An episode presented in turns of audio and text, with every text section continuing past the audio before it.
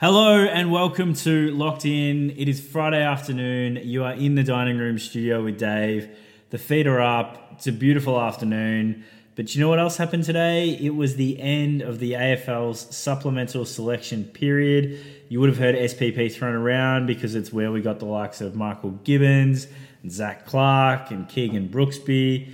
And we have some pretty interesting selections come out at kind of the 11th hour here on, on the last day of the period. So, some of you would have seen Jonathan Marsh, who is a former Collingwood defender. He played 15 games with the Pies over sort of 14, 15, 16. Uh, ended up quitting for or retiring for personal reasons. Uh, he's come in. Interesting price. I'm not sure how this one's calculated. I haven't had the chance to look. So he's a defender only. He's come into Supercoach at 163,100.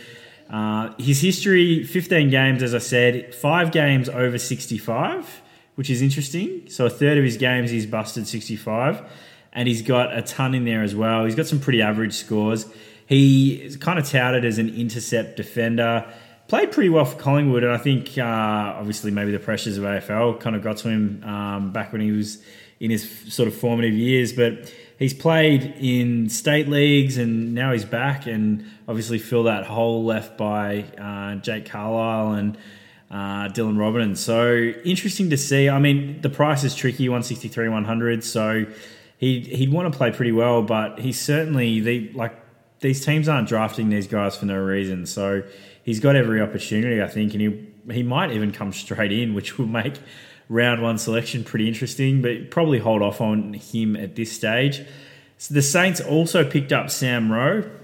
And I think the frustrating thing about this is Rowe, you know, maybe gets the job ahead of Marsh. But God, he's priced at 270k. Uh, so not the greatest result there. He's never averaged more than 67 in a season, so I can't really see can't really see how we pick him. Uh, obviously, that's a flat no.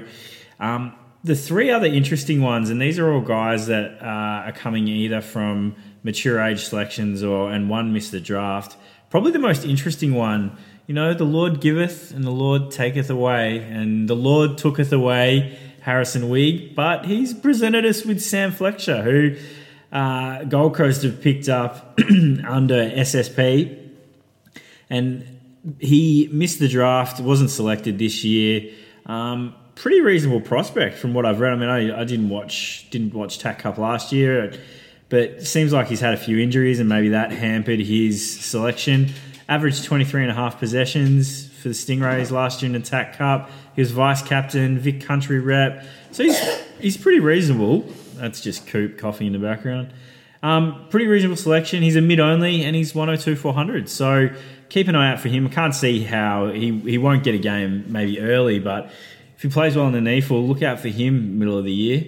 Uh, next one, we've got Hayden McLean, who, again, another interesting one, forward only. Uh, he's 102 400. Again, he was uh, oh, playing for Sandringham in the VFL, ruck forward. He crossed over to uh, Adelaide to play in the SANFL, and the Swans swooped on him. I know him and Jonathan Marsh went out to have a chat, and they've ended up picking McLean over Marsh. So not sure what they saw there, but um, look, McLean looks like a reasonable selection. He again another one. Given that Aliir Aliir maybe playing this ruck forward combo role, maybe McLean comes in there. Uh, so keep an eye out for him. Super cheap, forward only.